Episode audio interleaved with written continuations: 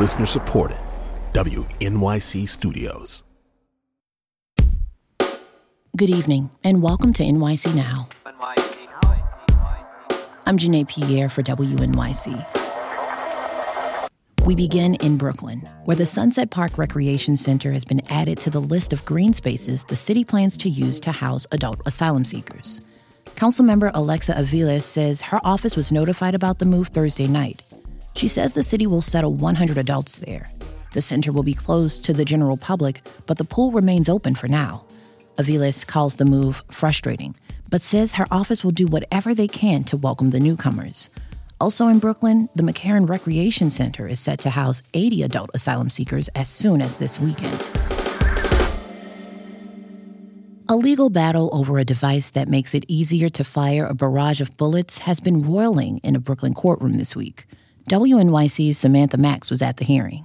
In two days of testimony, gun experts offered dueling opinions on whether a special trigger called the FRT 15 meets the legal definition of a machine gun.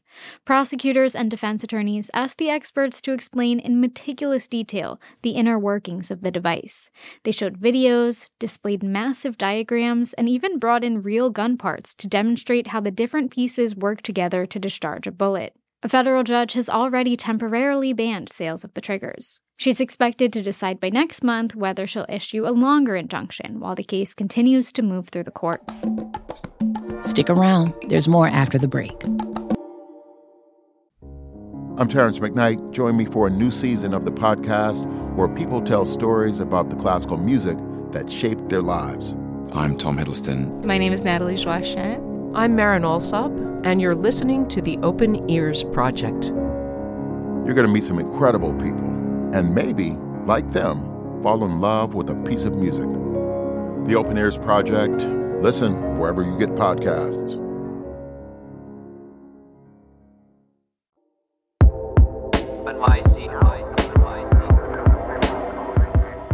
New York City's animal shelters are bursting at the seams with unwanted animals, including an unexpected increase in stray dogs. WNYC's Sophia Chang takes a closer look at the growing number of pets in need of a new home.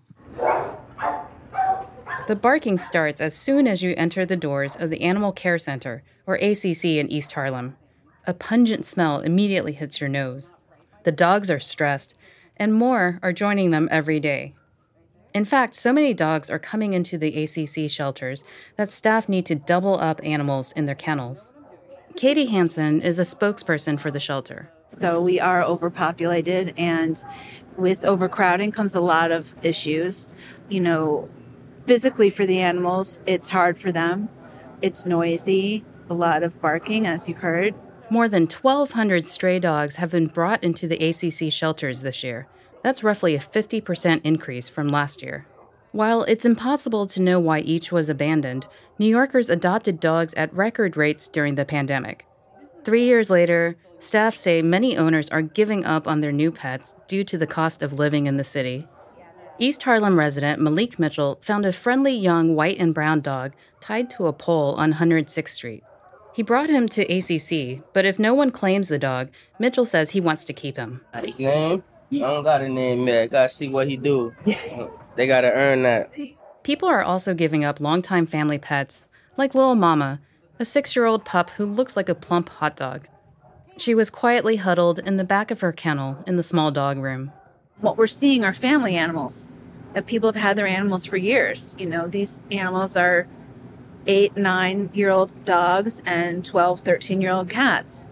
And it's families that are just struggling financially. Many New Yorkers tell the shelter they're giving up their pets because they no longer have the time or money to care for their dog or cat or rabbit or guinea pig or because they're moving to a new apartment that doesn't allow animals. Another common reason eviction. Meanwhile, adoptions are down. More animals are coming into the shelters than are being taken to new homes.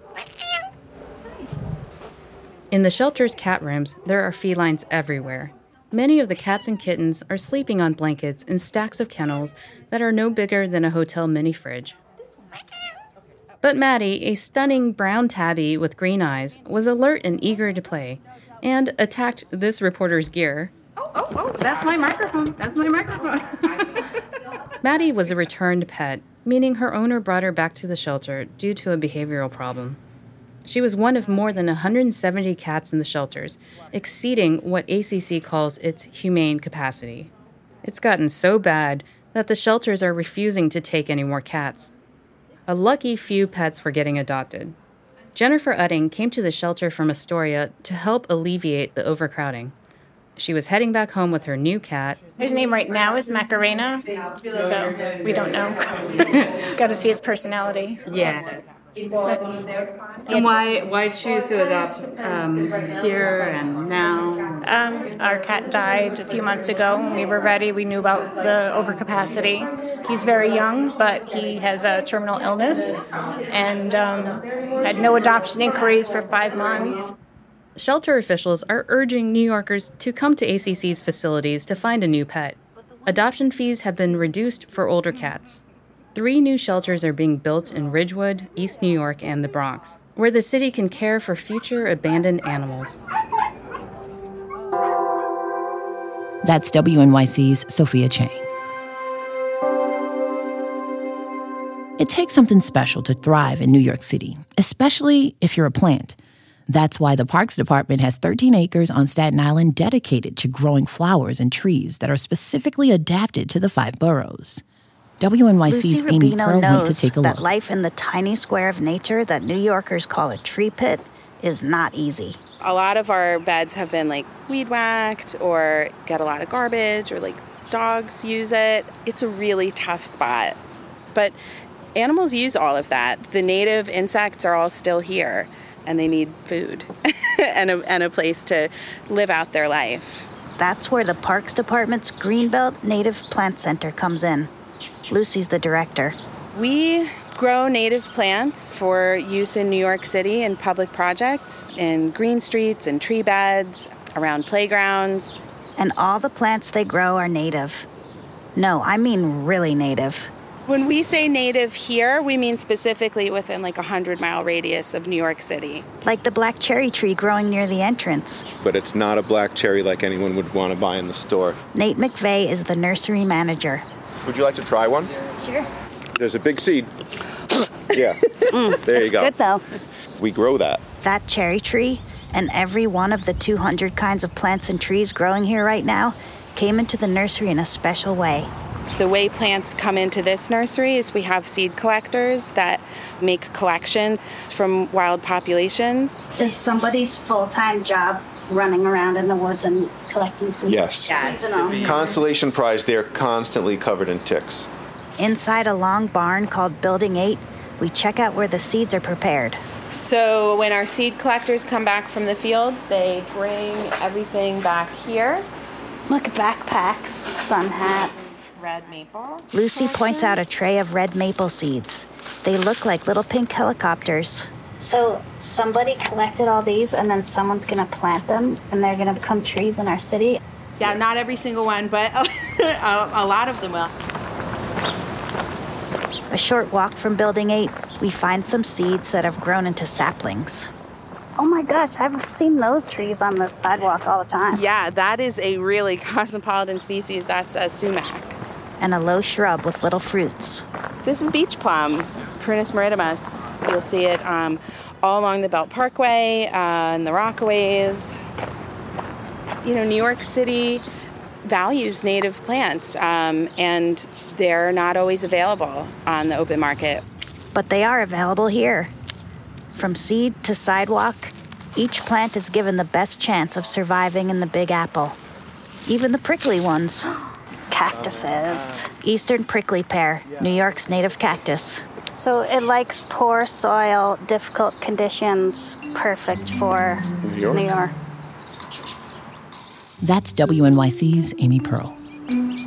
Is that weeds or is that a garden? A weed is a plant that's where you don't want it. Thanks for listening to NYC Now from WNYC. Shout out to our production team. It includes Sean Bowditch, Amber Bruce, Ave Carrillo, Audrey Cooper, Leora Noam Kravitz, Jared Marcel, and Wayne Schulmeister, with help from the entire WNYC newsroom. Our show art was designed by the folks at Buck, and our music was composed by Alexis Quadrado. I'm Janae Pierre. We'll be back Monday.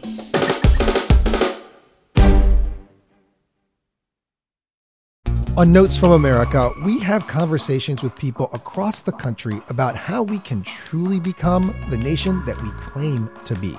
Each week, we talk about race our politics, education, relationships, usually all of them, because everything's connected. And you, our listeners, are at the center of those conversations. I'm Kai Wright. Join me on Notes from America, wherever you get your podcasts.